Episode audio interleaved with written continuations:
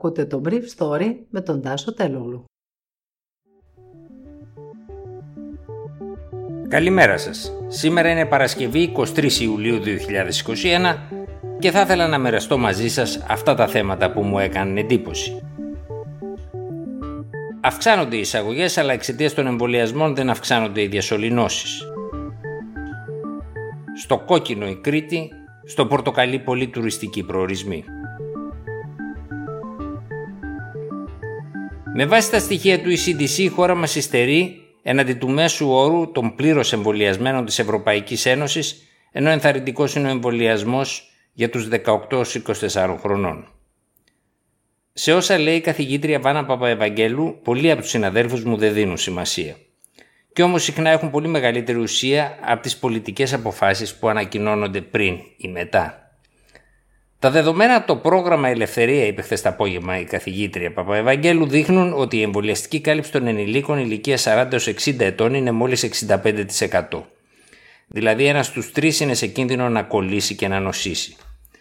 Ας μην ξεχνάμε ότι η ομάδα των ενηλίκων 40-60 ετών είναι γονείς των παιδιών που βρίσκονται σήμερα στα νησιά και θα επιστρέψουν με τον ιό στα σακίδια τους. Πρόσθεσε χαρακτηριστικά. Την εβδομάδα που μας πέρασε, συνέχισε, είχαμε ήδη αύξηση των εισαγωγών κατά 70% με τον κυλιόμενο μέσο όρο νέων εισαγωγών του 7 ημέρου να ανέρχεται στις 129 ανά ημέρα και το συνολικό αριθμό των νοσηλευομένων να ξεπερνά μετά από πολλές εβδομάδες και πάλι τους 1.000 συνολικά στην επικράτεια. Ο λόγος εισιτηρίων-εξιτηρίων αυξήθηκε και πάλι πάνω από τη μονάδα και καθώς η μέση ηλικία των ασθενών που εισάγονται στα νοσοκομεία μας διατηρήθηκε σχετικά σταθερή, η αυξημένη ροή ασθενών δεν συνοδεύεται από αύξηση των διασωληνωμένων προς το παρόν. Συνεπώς, το πρώτο σημαντικό μήνυμα είναι ότι αυτό που επήγει σήμερα είναι ο άμεσος εμβολιασμός όλων των ενηλίκων άνω των 40 ετών κατά προτεραιότητα. Δεν υπάρχει καμιά δικαιολογία για περαιτέρω αναβολή το Σεπτέμβριο.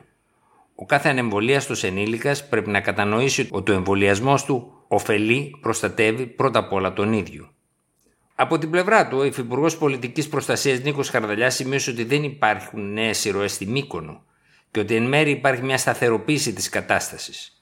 Πρόσθεσε ότι τα μέτρα θα επαναξιολογηθούν τη Δευτέρα το πρωί. Ο κ. Χαρδαλιάς πρόσθεσε ότι πρέπει να γίνεται μάσκα και σε εξωτερικούς χώρους με συνοστισμό, δηλαδή σε όλους τους χώρους των στενών δρόμων που χρησιμοποιούμε οι πεζοί στα νησιά.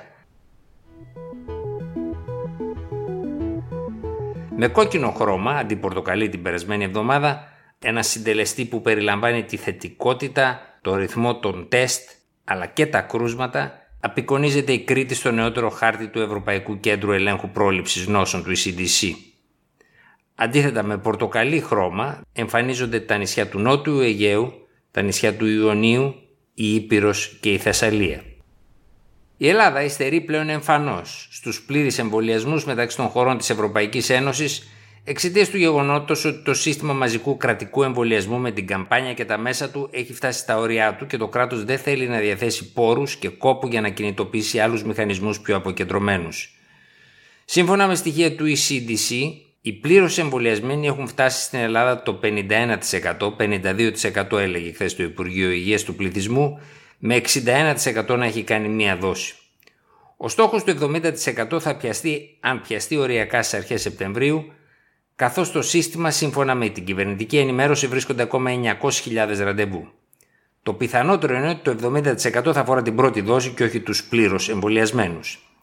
Οι εμβολιασμοί κατοίκων των κατάκτητων δεν προχωρούν, διότι οι γιατροί θεωρούν ότι είναι λίγα τα χρήματα που τους δίνει το κράτος για να εμβολιάσουν, κάτι που θα επεκταθεί και στους παιδιάτρους για τους εμβολιασμούς των εφήβων, αν η κυβέρνηση συνεχίσει την ίδια πρακτική το φθινόπωρο.